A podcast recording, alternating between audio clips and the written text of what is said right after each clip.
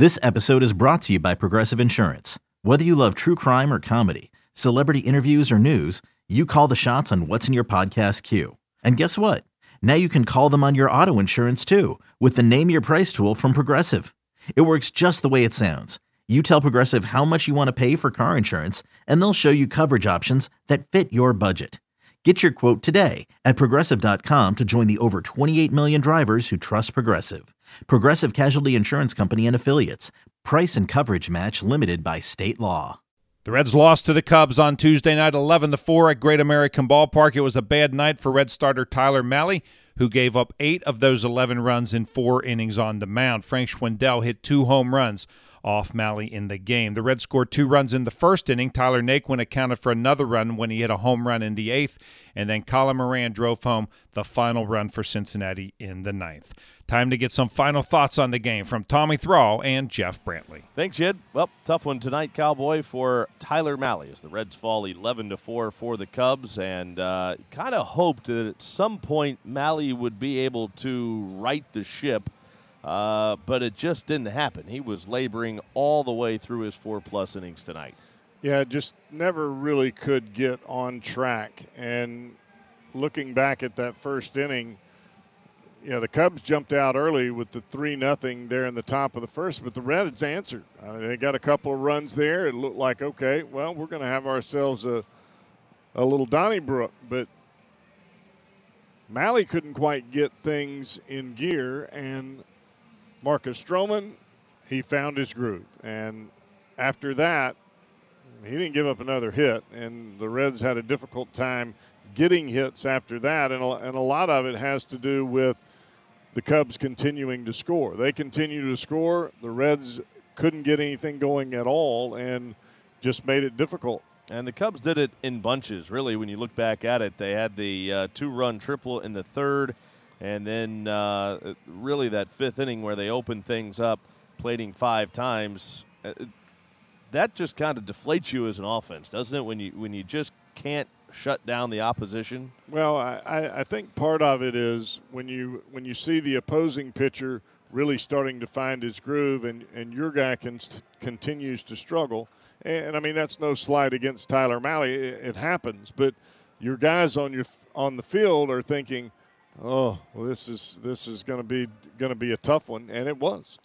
Good news was the Reds were able to hold Ian Happ to an 0 for 5. He struck out three times in this game, and that is a guy that has crushed Reds pitching. But in the end, the Reds on the wrong side of an 11 to 4 final here at Great American Ballpark. They'll try to do better tomorrow. Jed back to you.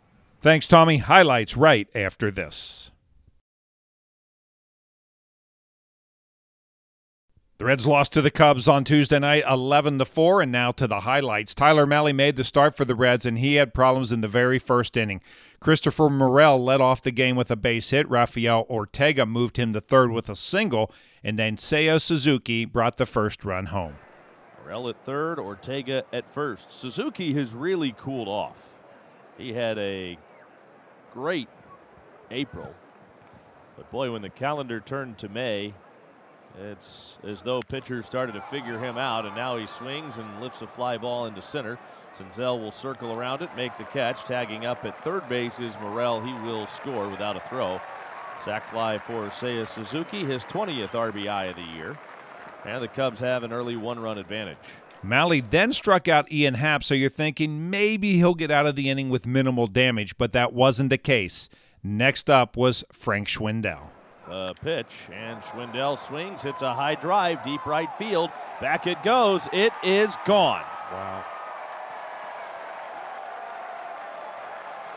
Frank Schwindel hits a two run home run out of here to right. He goes the other way, and it's 3 0 Cubs.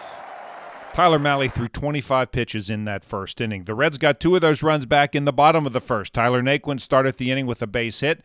Brandon Drury then singled, moving Naquin to third base. Tommy Pham then struck out, but Joey Votto got the Reds' first run home. Yeah, you've got to cash in at the very least on Naquin from third. He was standing there with nobody out. The Reds will. Line drive center field, base hit Votto into second base Drury. Naquin is home from third, and the Reds are on the board.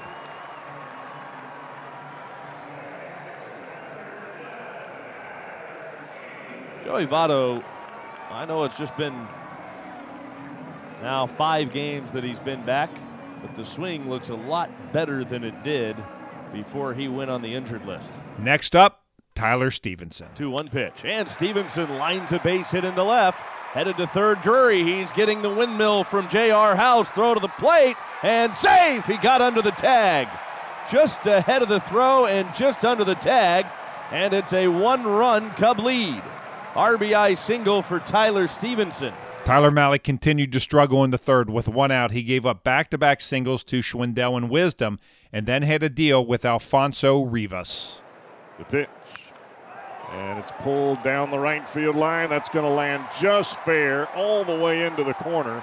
Two runs will score. And around to third is Rivas. That is a triple, and it is now a 5 2 ball game. Cubs lead. Mahle pitched a scoreless fourth, but he was finally chased from the game in the top of the fifth. Frank Schwindel led off the inning, and he did it again. Stephenson runs through the signs, and now the payoff. This ball's lifted in the air, hit high in the air and deep to right. Naquin going back. He's at the wall, looks up. It is gone. Frank Schwindel has his second home run tonight. Almost on the same pitch that he hit his first home run on. It was definitely the same type of count. Three RBIs, three runs scored, three for three, two homers. That is the line so far for Frank Schwindel, and we're in the fifth. Patrick Wisdom then singled, and Alfonso Rivas walked, and that was all for Tyler Mahle. Luis Cessa replaced him. He gave up a bunt single to P.J. Higgins, and then Simmons did this. Bunt single, bases are loaded, infield in, nobody out, Andrelton Simmons at the plate. Ground ball through the right side, base hit. One runs home. That's Wisdom. Rivas right behind him. He will score. And it's a two run single for the number nine hitter Andrelton Simmons. A couple more runs scored on ground balls by Morel and Suzuki, and when the inning finally ended, it was 10 to 2 Chicago. Here's the sad but true pitching line on Tyler Mahle. Four innings, nine hits, eight runs, all of them earned, three walks, six strikeouts, two home runs, 103 pitches, 60 of those, four strikes. After Tyler Stephenson singled home the Reds' second run in the first, Marcus Stroman walked a couple of batters but didn't give up another hit over the next four and two thirds innings. Brandon Hughes pitched a hitless sixth. Robert Gsellman did the same in the seventh. The Reds finally got another hit and a run in the bottom of the eighth. Tyler Naquin accounted for both when he led off against Gsellman. Gsellman's 1 0 pitch to Naquin, and he swings and launches one. High and very deep, right center field, gone. Just to the right of the power stacks. Naquin leaves the yard. That's his fifth home run of the year, his second hit tonight. Somebody has two hits. And that is the first Reds hit since one out of the first inning when Tyler Stephenson singled home Brandon Drury. Matt Reynolds moved from shortstop to the pitcher's mound in the top of the ninth for Cincinnati. He loaded the bases thanks to a single and a pair of hit batters. Then Ortega brought another run home. Hammered. Deep right field. At the wall, Naquin.